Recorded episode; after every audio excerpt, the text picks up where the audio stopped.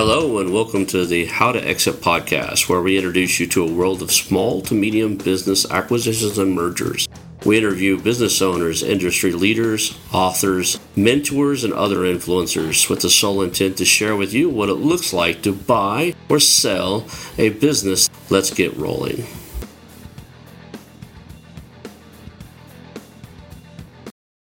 Hello, and welcome to the How to Exit podcast. I'm here today with Daniel Lee. Daniel spent 15 years building his career in corporate America before deciding to take a new path and become an acquisition entrepreneur.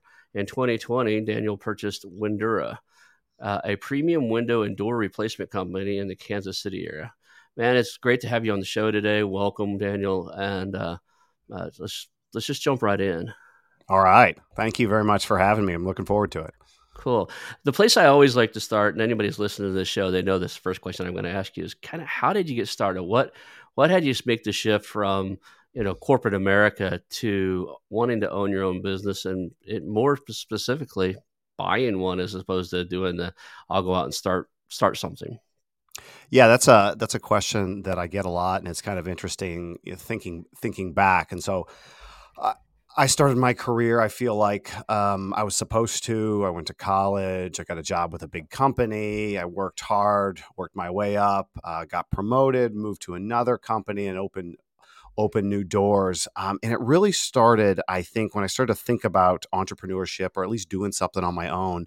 Uh, I had spent time in more the operational side, uh, on the claim side of an insurance company uh, for you know the better part of of twelve years, and I found myself looking for something more. And there was this opportunity to take a regional sales manager job. And so um, I applied for it. I spoke to the VP, asked if they would consider me. And jumping from the claim side to the sales side is not something that's done. It's like operational to sales. So in you know career wise, it was it was a pretty big risk, and it was a move that just was the, the path wasn't paved by um, a lot of people in front of me. So that gave me an opportunity to get out in the field and work with insurance agents. And I had this great team that worked all way, all around uh, the southern Midwest. And so I traveled to different states, meeting independent agents with my team, and that really got me exposed to the agency as a small business then it just happened to be the product that we sold was small business insurance. So I'm talking to my team, to their agents about small businesses that they are running as agencies, and then the small businesses that you're trying to insure. And I just found myself just fascinated with uh, the inner workings of an agency, the inner workings of a small business, and had the perspective coming from large corporations. I had had great training, great mentors, all this support system I re- really felt like there was something I could add to a small business. And I, I cite the difference, though, in the entrepreneur is the entrepreneur had always had a, had a the confidence or maybe just didn't see it as a risk uh, to believe in herself to jump in and um, start start a business or buy a business and so i got to a point i spent three years on the sales side was really, really invaluable uh, in sales to go well with my operational background. And so I, I really think it's those last three years of my corporate career that gave me that to help give me the confidence start looking for a business and i decided i, I think the date is like march 23rd 2019 i just i put a plan down i'm going to stop talking about it i'm going to do it and so within the next three years I'm going to exit my job and I'm going to buy it. From there, I started to go on a search and I thought about being, you know, starting an insurance agency, buying an insurance agency, all the different, you know, franchise, all different models. Um, I settled on um, um, acquisition entrepreneurship. There's this book uh, called Buy Then Build uh, by an author named Walker Deibel that I just stumbled upon. There, first of all, there's not a lot of books out there on buying an existing business. There's one by a couple Harvard Business Review professors, and then Walker's book. And I literally followed it to a T and uh, met with business bro- brokers in town and found Windura as well as other businesses, but um, then transitioned into acquiring Windura. Really, we, we put the APA on paper, really the almost the the month that uh, the entire country shut down for COVID. So we kind of worked through that rockiness, and um, eventually, before before the end of the year 2020, uh, finalized the purchase and uh, have been at it for about a year and a half now. There you go. That's it. I actually had him on the show a few weeks ago. Brilliant guy, really, really down to earth guy for all the knowledge he has in his head. So, uh, well, it's a, and I've recommended it to a lot of people. It is literally a playbook, and there are two things that uh, were really influential to me. Is the first thing that he talks about is treat it like you're interviewing as to be the CEO of this company, not like somebody's trying to sell you, sell you a bill of goods. And I think we go into that transaction thinking, you know, hey, what you know, what what what are they trying to hide? Where are the skeletons in the closet? And there are going to be things you don't expect, which that's just part of the acquisition. Um, a process.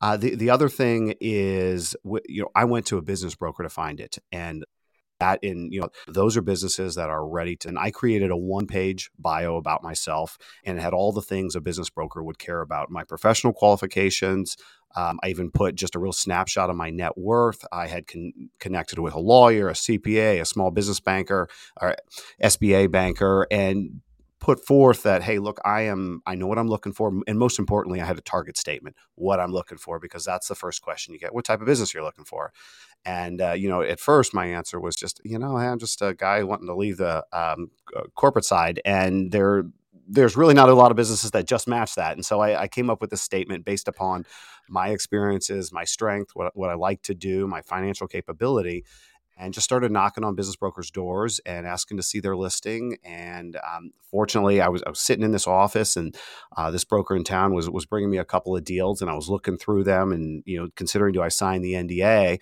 And just lo and behold, there had been this one the deal had just fallen through. Seller finance, sorry, buyer financing fell through, or something like that.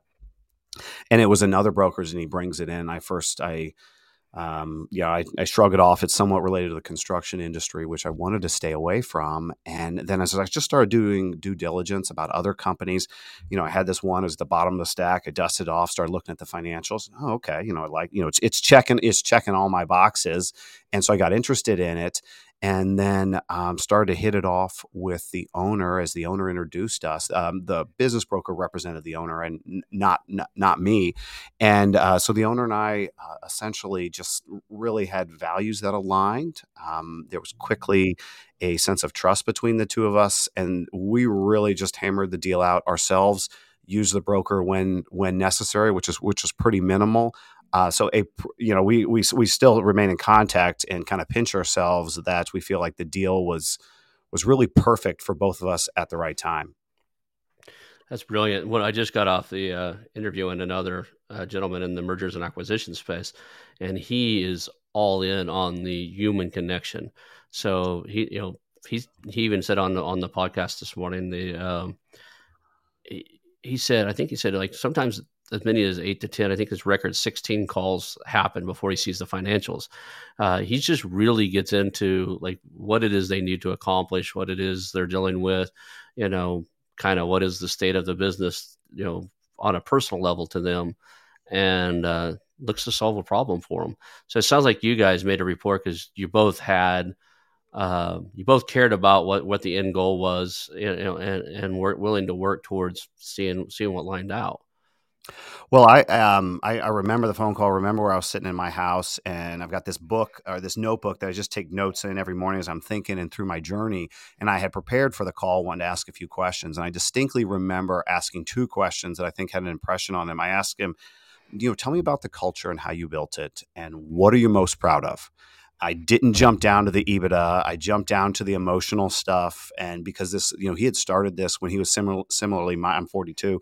He had started this when he was in his 40s and making a big step in his life. So handing it over to another individual was was very, very personal.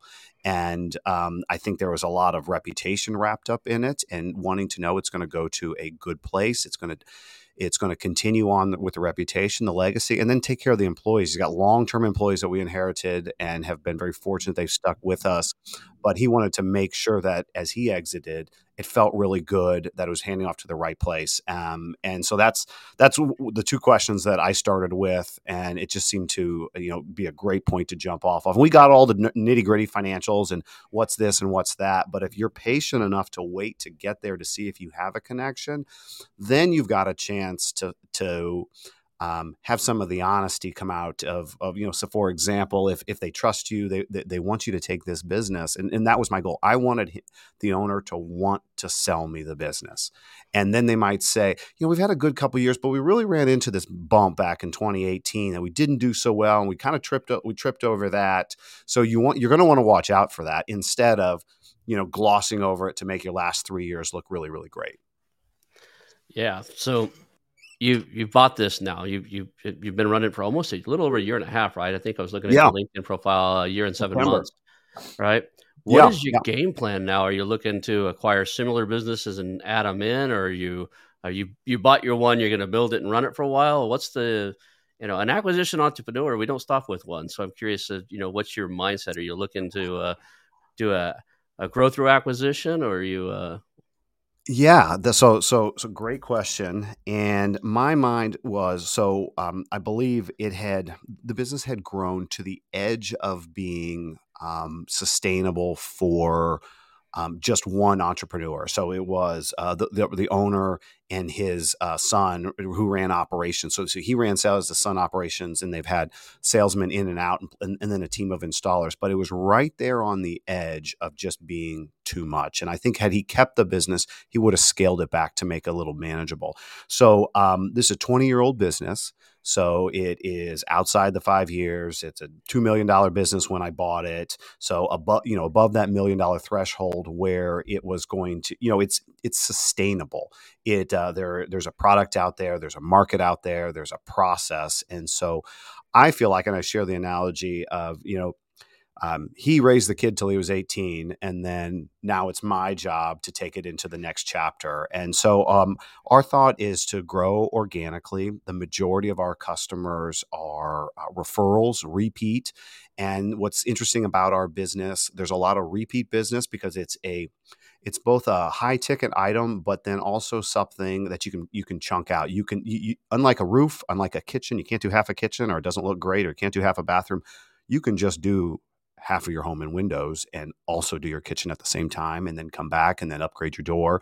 And um, so there, there's a lot of repeat business. And so our, our thought right now is to grow organically uh, develop a team that can handle the business which is one of the unique things in our industry is having our own on-staff team many competitors use subcontractors which we feel like that kind of degrades the product that we're trying to deliver so uh, no real plans for any further uh, acquisitions down the road. Always open to that. I tell other people I like I like the model of uh, the Great Game of Business. If you've ever heard of that, uh, which is just down the down the road in Springfield, Missouri, and uh, what what they would do would be buy um, a business that they that Windura also uh, patronizes. So, like a painting business. So, you'd bolt that on or something like that.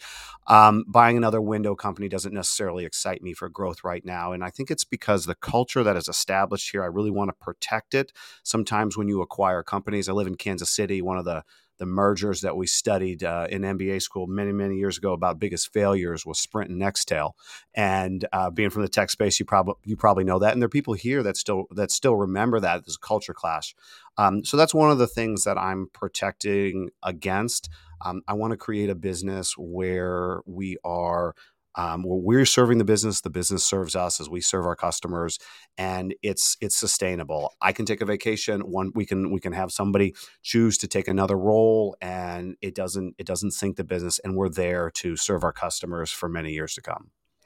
So I get the the cultural thing, but I don't. I've yet to see a faster way to scale a company uh, especially if you look at like what you've got in the in the windows and door space. I've got some background in real estate. I own a pest control company. It's one of the ones I bought, and um, I used to own the local RIA, so the Real Estate Investors Association, and I made most of my money like in the portfolio of houses we have. So, uh, so I've got that space and spent plenty of money on windows and doors. Um, but you know, if you look at, there's a, probably other people in your space that are doing this mm-hmm. maybe not doing it as well as you are. And when you buy them, you don't necessarily have to buy, you know, what you what you bought was your cornerstone. You bought the culture, the business, and everything else.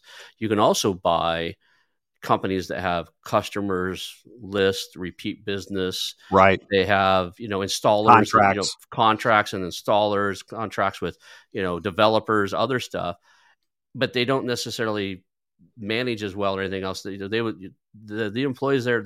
I promise you, there's somebody in your in your area where the employees would be glad for somebody else to take over because they know the owner's burned out. So mm-hmm. it would. I don't think that necessarily every purchase would disrupt your culture. It, you just have to you have to really look at what's out there. You know, there are a lot, especially in the services industry, where most people are out in the field. There are a lot of these little service industries, which I say is almost cultureless. Um, people show up, they go to work, they leave, and, right. and there's no real camaraderie. Like, I mean, what you seem to like, what you value in your company is missing there, and that would be a, a value gain for some, you know, mom and pop shop that you know maybe they're only making six figures, uh, but and they're wanting to retire.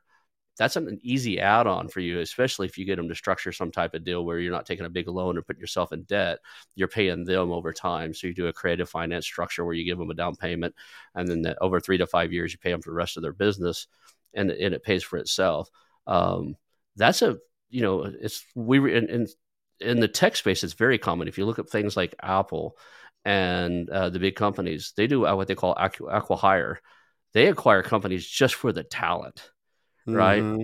There, there's probably a door and window shop in town that has a sales rep that kicks all you guys' butt you know, and acquiring their little, the, owner wants to retire, acquiring their business, if you could keep that one sales guy, could almost double your, like with, with his sales skills, sales skills and your culture and your dedication to proper service and stuff like that, he would thrive. Right. Right. right. So I, I, would say don't give up the whole concept like, ah, it's going to disrupt no. the culture. Look around and see what's there. Uh, the other thing is like, I, I, do believe in what you were saying earlier about the, uh, um, like buying, similar companies, I'm looking at uh, doing something with the pest control company like that because you know things like cleaning services. The cleaning lady always finds the bugs first, right? So I'd like to have you know kind of don't want a franchise. I don't want a Merry Maid or something like that. But if I found a good 20 to 25 person cleaning business in Tulsa that you know would work beside my my pest control company, we could pass business back and forth all the time, right? I would love to be able to go in and say, yeah, we treat your place for cockroaches, and if you if you really don't want that powder left in the corners and all that other stuff, you know, let it sit for three weeks, and then my cleaning crew can come out for you know I don't know right. hundred dollars and and and deep clean the place afterwards, and uh, you know. And then my pest control company can come back after the deep clean and only put that stuff in hidden spaces that nobody will ever see or touch, and you'll have the long term residual and a really clean house. So that mm-hmm. would be a mm-hmm. beautiful acquisition. There are things like you know for for what you do that would probably be great. Uh, I would think like insulation companies. A lot of people are replacing their windows and the doors to try to get better thermal value for their house. So if you acquired a thir- like a spray foam insulation or even a pink spray, like they spray the insulation up in the attics, that would be a huge and easy upsell for you. You're like, oh, you're replacing the windows because you're leaky. You know, I can scan your whole house and tell you, you know, with the thermal because they have these thermal uh, right where wh- where you're losing it. Yeah, I can tell you where you're losing it, and then you know if it happens to be your attic or you know your walls, my guys can come in and spray foam or, or, or insulate the place better, put better weather mm-hmm. stripping down. The other thing you could do is like um, you know a handyman, right? Uh, if you found a good eight or ten person handyman company, that's one of the things I'm looking for here, like for the pest control, because one of the best ways to keep bugs from coming in is exclusion, basically blocking you know filling in the cracks, putting new thresholds under the door, replacing weather stripping, that type of stuff because they're crawling in, right? So it's just a logical, you know, I would look at things that you could cross sell and upsell easily. It's just natural. Like you're probably referring some of that stuff out anyway, because you know somebody goes, "Hey, what can you do for my attic? I want to really insulate the house and replacing the windows for this." You probably have a buddy in that space, right? So. Yeah, yeah, we uh, we get referrals or give referrals for all sorts of things like that in the home. Awesome. So we you've you've bought this thing right you've been running it for a year a year and seven months what lessons like what do you know now about the whole process that you wish you'd have known when you're out looking around for a business is there is there some like man i wish i'd have known this before i got before i jumped into this well, um, you know, I'm learning more about or spending time learning more about marketing than I ever have. In, you know, my prior roles, I had great experience from sales, you know, sitting across from somebody talking about how to grow their business, but marketing to masses. And what we've spent our time on this last year is formalizing structure. Um, you know, create, bringing in, you know, uh, IT systems, um, so and processes so we can continue to serve customers over and over and over and it's not just relying on somebody's memory oh i need to call susie back or we need to do this or we're just moving across on the google calendar. So so we have spent the last year trying to get sustainable um, over time and trying to document that. And uh, with with automation where it makes sense and and we've added people to the team. And so probably what I wish I knew more about is now we're switching to the phase and I say that because that's that's kind of now we got the foundation. And now when we invite people into our house we have a nice house that um, they they like to see. And, and so now what we're focused on is is bringing more business in, whether that's from uh, referrals, whether that's through Google searches, whether that's f- through some affiliation, and um, I'm going around and around with the company that we use for marketing, just trying, just asking dumb questions, and you know, you're just going to have to under, you know, help me understand this again and again and again. And so, it, especially digital marketing and how you show up in search. I mean, it's just all been you know being in a large corporation that's just all done for you uh, right. which is which is which which is really fun. Um, so that's probably one of the biggest things I wish I, I had known more about, or maybe that one of the gaps that I didn't understand didn't fully understand when I got into it. But um, I'm fortunate to have a, a, great team that we work with. That's that's patient with me, and we're getting started. And I like to use the analogy: get our house in order, then we go up to the hill and we you know wave our hands and we let everybody know we're we're here to help. So we're just kind of starting that phase as we work through year two. Awesome. So um, like so in the in the digital marketing space are they are you actually looking at locations and stuff? Do you target certain neighborhoods? Like geo that what they refer to as geofencing?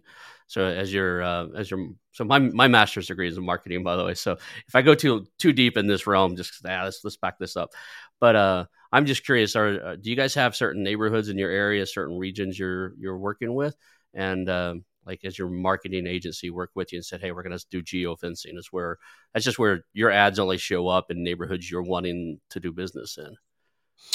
Well, yes. Um, if, if I'm following you correctly, probably not those. You know, I haven't heard those, those, particular terms, but there are definitely neighborhoods and zip codes that we work regularly in, and um, the the reason people generally call us is in the Midwest. We've got all four seasons, and prior to 2000, most of everything windows and doors were made of wood. And if you don't maintain those things every year, they start to rot away. And so, um, our really sweet spot is a house that is 30 plus years old, um, from 400,000 to a million and a half, that are looking to upgrade their windows. So they have a problem. They got this beautiful home, but the front is south facing. You know, get all the rain that you send us up from Tulsa, and it just just eats into the front of the house. And you got this beautiful home, you got a nice front door, and you got this big ugly black eye on your your front window. And so folks will call us to help us with that window and they experience the beauty of it, the energy efficiency of it. They enjoy our team and the way we go about it. And so they call us back um, again and again. So we do have uh, neighborhoods that fit that kind of demographic that uh, the target customer that we have and we've built out city pages so as some of the they search for a window replacement in Leawood or window replacement uh, by Lionsgate. So we, have got some neighborhoods where we haven't worked in, so we target some of our our presence by creating pages. We, we haven't got into any type of uh, digital advertising yet at the moment. Right now, if, if, I can explain it correctly, we're placing little markers out there. So as people search for things, um, it's relevant to them. They drop into our site. Um, fill out a form for some premium content, and then we start to market to them, or they can uh, schedule an appointment right um, right through our website. Okay, I got it. So, um, walk me through the process you used. Uh, you talked about that the the buy then build actually had a step by step process. Walk me through that process and kind of, you know, when you're when you when you're building rapport and you're looking to buy this company, you know, was there anything else that's like was there a close second runner up like if yeah I probably should have bought this company or like what was the process like? Yeah. So, I think it starts with understanding what you want. And that's the question. So, so let's say you take the path that I did and you go to a business broker, or even if you're just having a conversation, somebody needs to know what you want. And that is a really tough question. Uh, like, you know what you want, but it's really hard to articulate it. And so, my process, I said, I was very fortunate. I got a lot of leadership assessments, 360 surveys. And I just had saved all this stuff from my corporate career, and I would just just pick through it, and I came up with, all right, what are my strengths, and when do I, uh, w- when have I enjoyed my roles the most, and where have I seen the most success, and um, you know, I kind of came up with this framework of, all right, here's what I can add to the business. I don't need a bit, so I don't need a business where I need to be the number one sales guy. That's just not my background and, and, and skill set. Whereas, you know, we were talking about insurance agencies before. If you were that personality, that's where you really excel. Gosh, an insurance agency would be perfect because you're going to go uh, network with people. They're going to love you and you're going to teach them about insurance and they're going to sell to you. That just really wasn't where my experience was. It was 12 years more operational, three year sales. And so as I kind of reflected on that, um, the, the other thing that I found is delivering claim service was really delivering the invisible. It's not really a, I mean, it is a product, but it's an intangible product.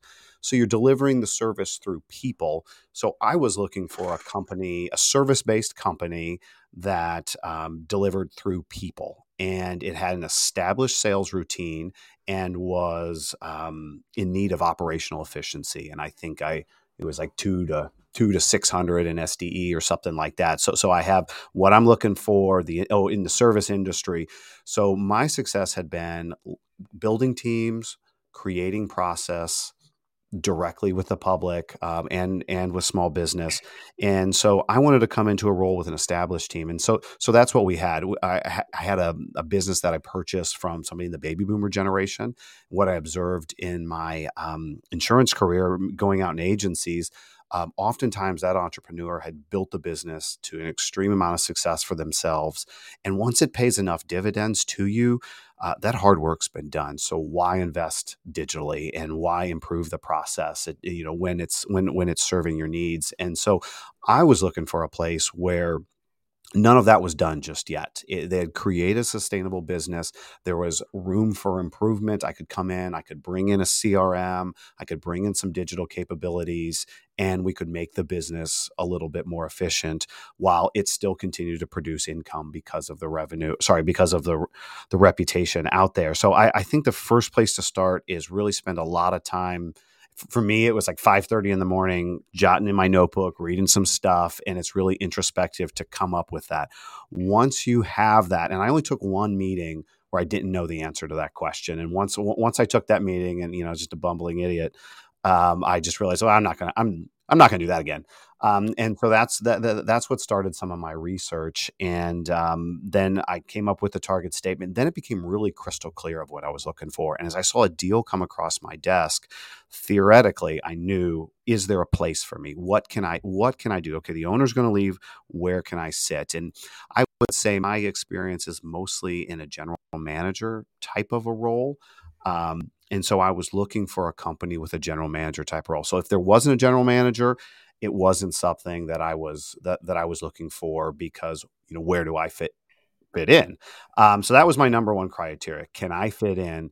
Uh, then then we started to get in deeper and do I like the financials? Does it does it cover? So I did an SBA loan. Does it cover the debt uh, enough uh, that makes me comfortable to the ratio that the bank needs to the ratio that that I need? And um, you know, it, it it's amazing once once you have some laser criteria how easy it is to weed everything else else out. It's kind of in life when you, when you decide what's important, it makes all the noise just kind of go away. I got it. So the SBA loan. So I've heard that that's very doable, and I've also heard it's kind of a pain. so, uh, you know, that said, tell me about the process that you had to go through. I know that you're the uh, there are some definite benefits of it, right? I, I know that they help do um, some of the mutual do uh, the due diligence and stuff like that. The SBA is going to do some of their own, so they might find something you missed. Um, but tell me, tell me your experience of that SBA loan process. So, uh, first thing I did is I don't remember how, or I asked I asked for a referral to an SBA lender, and mm-hmm. I met with that SBA lender ahead of time. Shared on my target statement and my one page buyer profile that I created and talked to him about can I qualify? What do I qualify for? What do you need? Um, and we started talking about my financials, my assets, my home, you know, every, everything like that, and the, what the process would be like. And so the first thing I did was educate myself on the process. Um, and then, you know, it was during COVID, so it was um, a bit challenging. It is, you know, it's it's it's it's interesting. It's it's difficult in a sense that there are repetitive forms. There's a lot of forms. There's information. You're like, why do you need this? Uh, but you really have to go come into it. And coming from the insurance world as underwriters, we asked a lot of questions that our insureds weren't quite sure why we needed it. So I was used to the paperwork, and I went in with the mentality just fill out the dang form. Don't question it. Just fill it out in triplicate if you have to. Um, and I would, you know, print it all out. I've got this scanner at home. It scans one page at a time. And I remember like sitting on the ground, one page, one page at a time. It was, it was brutal. Now it's really difficult um, in a sense of there's paperwork and there's a lot of information. It's not diff, you know, it's not laying bricks every day for your life or hanging windows or you know lugging a window up the side of a house. Um, so you, you have to put the the difficulty in perspective. But um, my process so the business almost made it to close previously. So the, the, the first place i went was to a big bank that everybody knows and they had previously approved approved the loan. Well i went along that process didn't think about any other lenders we just went all along that process. And so this is you know march of 20 you know right about the time that we shut down and, and a little bit uh, later. And then um, just got to the end of the final underwriting. It was taking a while and taking a while and my take on it was it got to the end of the line and the you know the banker that was helping me out said, "No big deal." Got in, in VP, somebody that head of underwriting or something, head of credit, shot it down. So we're four months, you know, four months into it, and I get this news, and he's, you know, I'm so sorry. I think his name was Eric. I'm so sorry. Uh, later, later, it came out that this bank had major, major write downs um, in the middle of COVID, expecting expecting the bad debt. So um, I allowed myself to be disappointed for you know the rest of the night, and the morn in the next morning, I got up. I made a list of every single SBA banker in town um, started set meetings, calling them, and was asking them really a couple of things. And at the time, the PPP program was was really heavy. So, one, do you even have capacity to do an SBA loan? They didn't even have capacity because the SBA department was two, three people, and they're trying to manage all the PPP loans from their prior SBA uh, clients, and it was was really really challenging and taxing the system. So, one, do you even have capacity? Two, do you have any interest? probably talked to 10, 10 bankers in town and eventually got to a point where uh, later a, um, a loan broker called me and through a mutual friend he said you know can i help you out and, and and i said yeah i've been talking to some people and i went down the list of people that i talked to and he just essentially said that's everybody i know um, and so I, I just and I'm I'm uploading the same financial package to every everybody. Um, so eventually found uh, narrowed it down to a couple of banks. And in that time period, credit was starting to tighten. You're starting to look at June and July of 20. And I was looking less about terms and more about appetite. Are you willing to do the loan? And the decision is made locally. The decision is made by the local bank, and the, the SBA will back 70% of the loan. So the bank still puts out 30% plus the, you know, I don't know how long they would have to carry the loss or something like that. So there's definitely risk to the bank.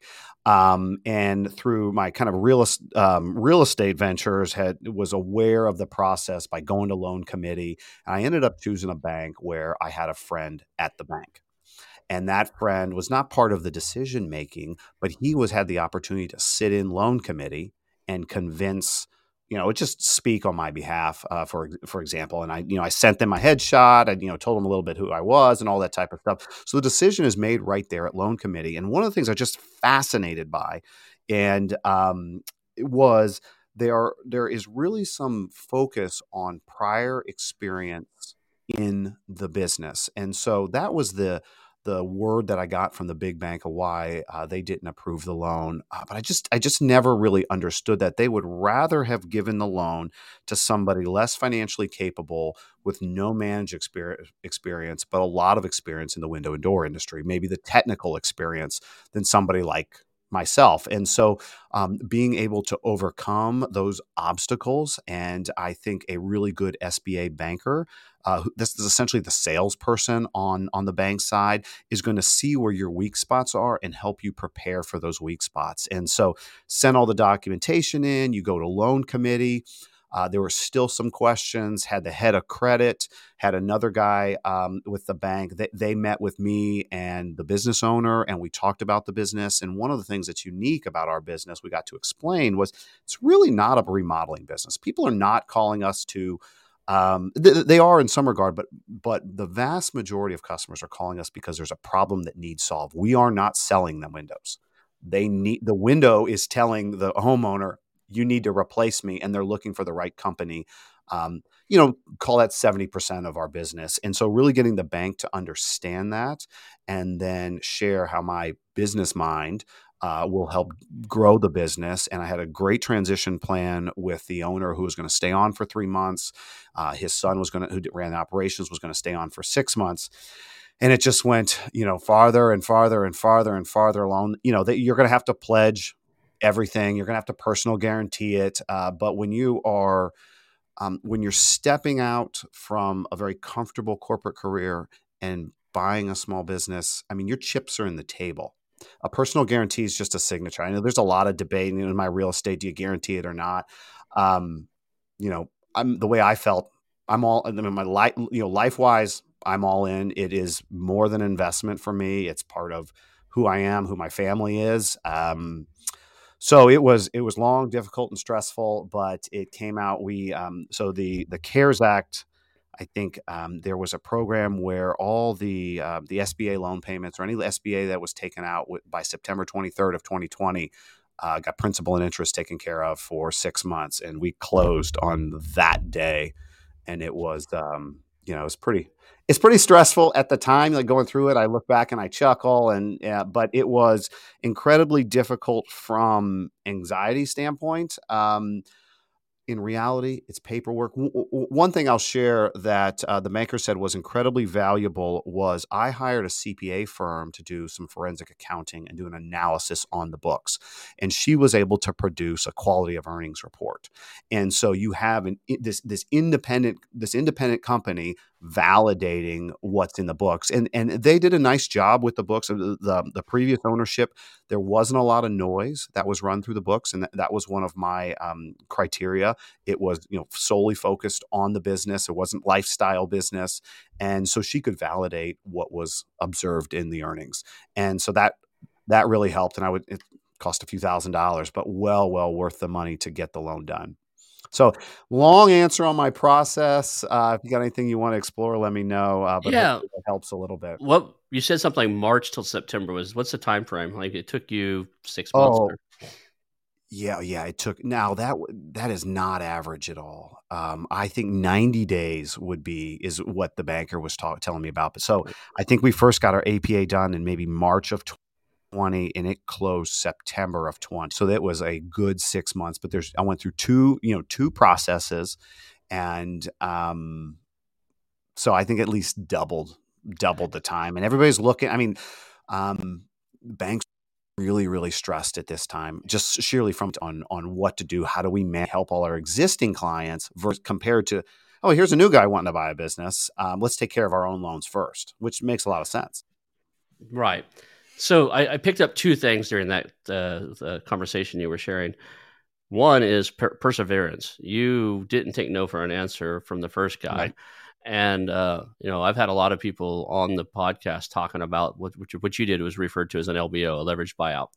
Um, and they would, you know, I've had a couple guys that really know the SBA process, and they they will tell you over and over again, stay in your lane. So buy a business that you've got familiarity with, it otherwise the SBA won't approve it you just proved that you can get past that right? It's a it's an experience with local individuals that you need to uh, present to and and convince that you're the right person to own that business. So uh, that's a good takeaway because i've had i've had at least three guys that like train in this space tell us if you're going to do the sba route you're going to do an lbo with an sba loan you have to prove to them you have industry experience.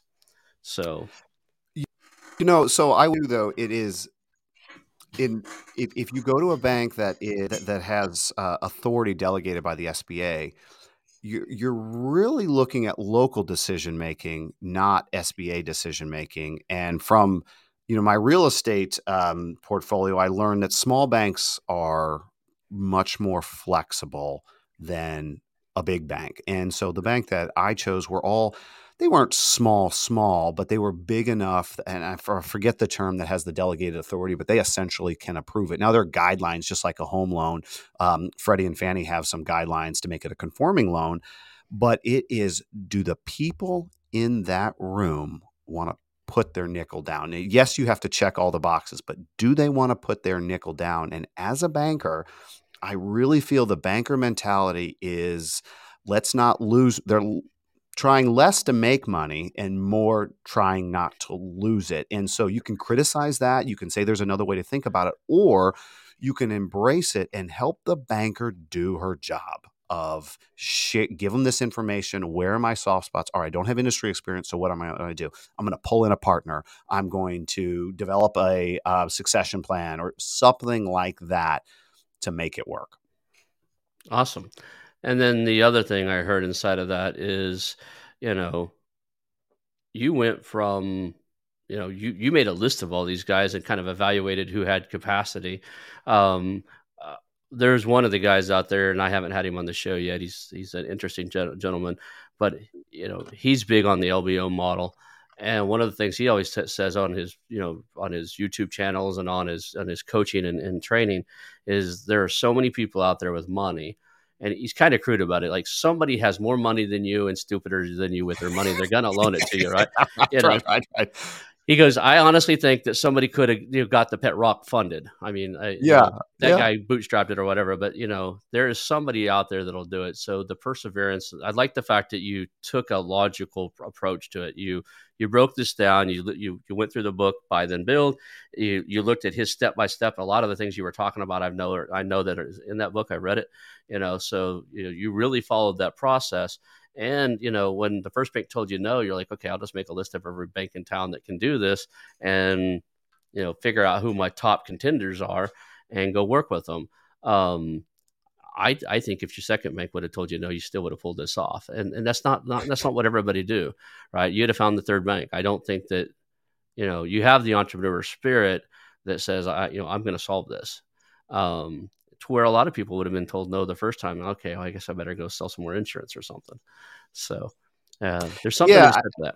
Yeah, I mean that's you know that's a, that's a that's a great observation. Um, you know that's kind of that's kind of formula in life too, right? Um, you know, just can you keep going one step for one step more than the you know your competitor than the guy next to you, or just or just not not giving up. I don't know what I would have done if uh, the bank number two had said no. Uh, would I have packed it in at that time? You know, fortunately, I don't. Uh, you, I didn't have, have to. to. make that decision. I appreciate your confidence in me. Um, the you know what was interesting is that the it was really so the the owner he was about ready to give up because it was just so totally stressful on him too and just tons of time you know doesn't make any money at the moment and they were really ready to to pack it in. They're going to scale down the business and make it workable for them and the broker talked them into hey come talk to this guy and you know i you know I, I think you'll find him interesting. You guys will hit it off. So there's just a lot of uh, fortuitous things that happen by just not you know kind of you you know there's you make your own luck or you're you're in position to take advantage of the luck I get that, and and there's so many businesses out there currently that need a succession plan. They need somebody else to come in, buy it, take it over, run it. That I am a big believer that if you talk to enough business owner, you'll eventually find there's there's owners out there where you can't say the wrong thing, right? They they really need to do something. Uh, mm-hmm. They've made the mm-hmm. decision in their mind, uh, and it, to be honest, if they stay in there much longer after they've made that decision, they'll deteriorate the business. They'll do exactly what you were talking about. They were about to do. They'll scale it back, but that's not as easy as a lot of people think it is. A lot of times when they start that scale back process, there's an ebb and flow of oh my gosh, we just scaled it back too much, we're hurting, and then trying mm-hmm. to build it mm-hmm. back so until they, they, you know finding that balance. Um, you know, it's kind of like a locomotive train, right? It's you you can get one going and it's going pretty well, but if you try to stop it, Trying to stop it, it's tough. You try to yeah, you try to stop it, and then it's like, oh, I, I stopped. It. I'm going too slow now. You need to speed it back up. There's there's some time lag to to getting it back up to speed. So I'm glad they didn't go down that path. I've seen business owners come to me like, oh, well, we tried to sell it two years ago, and then we scaled it back, and now we're just really going to try to sell it, and it's half the business it used to be, but they still want the price the broker told them it would be worth when it was right. twice the business, right? Right. So And my favorite thing to do is somebody calls, you know, we're, we're on the phone. If they bring, I don't bring up numbers at the beginning. I just want to get to know the human being. And then when if they bring up, well, I want 1.5 for my business, like great, let's see how we can get you there, right? Okay. You know, and for that realm, sometimes getting you there is like, look, you know, kind of have to double your income to get you there because you, you just not only will I not buy it at that rate, you know, I don't think there's anybody on the planet that will, but you know, good luck finding them. But the other side is, um, you know, the business brokers out there. I, am glad that you. I've, I've, not had a whole lot of people on there like, hey, i'd had great luck with business brokers. Um, there's a reason why. I think the statistics is like 80% of all businesses listed by brokers never sell. Hmm. Uh, some of it is on the business side and some of it's on the broker side. It sounds like you had a broker that was like could see what you were looking for, could match that up, and would move out of the way to let you guys build rapport, build a connection, and get the deal done, and only help you when you're needed. I find that too many brokers actually try to stay in the middle and control everything hmm. and tr- like want to be on every single call want to be like I've been on calls where I just told the the business broker, if you're on the next call, I'm not interested. And they're like, what do you mean? I was like, I ask the business owner questions. I want to see the response. I want to hear the tonality of it. Right. You're purposely stepping over there, cutting them off and answering questions I'm asking them. I'm not asking them the question to get a yes or no answer or a, you know, numerical answer. I'm asking to get a gauge of where they're at. And I can't do that without hearing, seeing their posture, seeing their, you know emotional state when they answer it and uh, the guy was actually kind of honest is like well my job is to shield them from making that mistake. They don't they don't need to show emotions during this conversation. It's like you're not going to sell that business because you think he, he wants money and i promise you right now by talking to him twice he has no interest in what you're interested in. He's interested in the legacy being taken care of his right. employees being taken you and your commissioner are interested in the money more than he is and you're killing this deal. And uh, you know I the guy got mad at me. We didn't we didn't talk anymore. The business never sold, as far as I know. I bet if I looked it up right now, it still hasn't sold. And unfortunately, the paperwork I signed with that broker on my NDA said I can't contact that business for seven years or some great number. Seven years. It was wow. big. Like you can't contact him to buy it after the. You know, it was it was crude. I won't sign those anymore. But uh, it was one of my first ones I looked at. But you know, I we we joke around inside of this space. Guys are very active in the the entrepreneur, you know, uh, acquisition entrepreneurism where we're buying and selling multiple businesses. Our joker is brokers brokers kill deals, right? Your mm-hmm. broker and your lawyer, when the bro- when it goes to the broker and the lawyer, most of the time that'll kill the deal. Uh, they'll give the owner bad advice. They'll give the owner misdirection, or like tell the you know, just stop the. They'll get in the middle of it and mess it up. And uh, I'm really glad to see that we've got somebody here who has bought one through the broker system. I mean, I, I know, uh, you know, I know some other people that are like you know um, Walker here, uh, Walker Deibel. Um, I, that's what how he bought his. That's how right. that's what he, he works with, right? But I I think more often than not, like you did, you made a list of uh, banks that you needed to work with. I think if you're going to go down that LBO model, you kind of got to in your criteria what you're looking for. You almost have to have a criteria of what the broker has to be, right? You know, I want a broker who'll make the introduction, who will set up the calls, who might be on the calls, but he'll keep his mouth shut and let me talk to the business owner would be one of mine, right? I, I really want to know. I want that rapport. I want that thing that you had with him where you know you guys trusted each other. And uh, he's going to tell you when he had some, you know, hey, there's there's a hiccup over here. You know, don't crank this lever this way. It, it's bad when you do, right?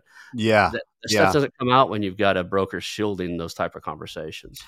You know, it never occurred to me that that was out of out of character and uh, we just uh, you know we just hey we we can deal with this ourselves right yep okay and you know the business broker he had hired so you know it was him asking the broker to step aside and you know they don't care what i want um, and so you know i think i think that it started with having the rapport and you know hopefully um, to how i you know introduced myself and caring about the business and explaining what i wanted uh, you know, there were there were goals I would I would write down. All right, when, when I get out of this meeting, I want this owner to have this feeling of you know, like this guy is credible, he's appreciative. Um, you know, I want him I want him to have this business. And when you achieve that, and I want your business, and then we can move forward. The, the one thing that I was a little you know cautious against is as you become emotionally attached with that person is that you but then still maintain your objective decision making and you can get so romanticized by the business, the relationship, the story that you could overlook that what some of the numbers are telling you, maybe you overpay for it, or maybe the business just uh, doesn't do what you thought it would do, or, or something like that. So I was, um, I think there's a fine line. Um, you know, so far I don't think I, I, I stepped over that line. I think we paid an appropriate price. We definitely got a sustainable business. Um, was everything you know that as expected. But I can definitely see somebody like yourself that you know, you know has done this regularly. You don't need the business broker at all. And in my situation, when I was first timer stepping out, it was helpful to go to where the businesses were listed, and and and that's what kind of I was attracted about attracted to because the, what the broker does do on the front end is helps the, a good broker helps the business owner gets his books his business his, his house in order you know he stages it for buyers um, so that's kind of what I needed is, is, is I go into you know if we look to acquire another one down the line I don't know if I take the same approach uh, it might be more networking it might be more you know talking to people like you less about going to the broker and asking for some broad based business I would see it be more industry connections um, or or just other entrepreneurs that I happen to you know run around with or have in my network. So you you've already uh, been down the path where you hired a forensic CPA to give you an evaluation of their books. I would say that you keep that uh, that tool in your arsenal if you go the networking route. Uh, probably nine out of ten businesses I look at that don't come from brokers, I have to to, to weed through things. They've just, right. and I think there's a no- magical number. I've seen a few businesses over the ten million dollars in revenue at that point they really have systems processes and things got, start getting cleaned up they start running like a, a, a corporation and stop playing a lot of the uh, weirdness in their books and money moving around and you know paying for dinner and movies for their family out of their personal you know right, out of the business right. account and i know i've owned business i've done it uh, i don't do it anymore but like i you know years ago i've i I just paid for whatever and, and, until one of my uh, CPAs like you make so you, much you, work for me. Like you need to stop all that. well, and, and and that's how you build the business to sell it too. Uh, you know, I don't know that my plan is ever to sell it, but my plan is to build it so it's sellable. Um, and that it can be looked at objectively by you know somebody the outside in you know the same way that I looked at it and running running all that type of stuff through just clouds clouds your books. Absolutely. So uh, I appreciate you here. It's uh, we're pretty close to the top of the hour. I have All your right. contact information up on the screen for everybody. If you guys want to reach out to, to Daniel, it's uh, let me pull it up so I can see it. It's on the screen. It's tiny. It's Daniel Lee at, uh, on LinkedIn, and it's actually linked the normal LinkedIn.com slash in DG Lee one. So D G L E E one. Uh, if you're going to look at that, it'll be in the show notes, and it'll be in the description uh, when this goes live. Uh, I appreciate you being on the show. I, I, asked you a lot of questions. We talked a lot, a lot of topics in the last couple of minutes. Did we miss something, or is there something? Man, I wish we would have talked about this, or hey, we need to tell these guys oh. this. Um, no, I mean, I think you did a great job of just, um, you know, ask me a couple of questions and let me ramble on about the process. You know, as, as you've talked to probably many people, or people ask you about your business, you can just you can go on forever and it, and it's um, you know I haven't thought about the the whole SBA loan process you know it's one of those things you compartmentalize and forget about. So it's it's kind of interesting reliving some of those feelings with the conversation. So I appreciate you letting me do that and if you know I I don't have uh, you know all the answers but I certainly have had a path for myself and happy to help anybody. If this podcast or reach out to me directly or if you want to check out our company at windura.com um, happy to help any way we can Awesome, awesome. So uh, we'll end the show at that, and, uh, and uh, hang out for a few seconds after the show. We and I can chat for a minute. All right. and uh, I appreciate your time. Uh, that's the show today, guys. The Investors and Entrepreneurs Professional Mastermind. The Investors and Entrepreneurs Professional Mastermind combines the traditional peer to peer mastermind introduced first in Napoleon Hill's famous book, Think and Grow Rich, with accountability partnering, where your peers help you ensure that you set goals, take actions, and get results. If you want to scale, blow past roadblocks, and achieve success faster than you might think is possible, I suggest you take a visit over to TIEPM.com. That's T I E pm.com and check out the Investors and Entrepreneurs Professional Mastermind.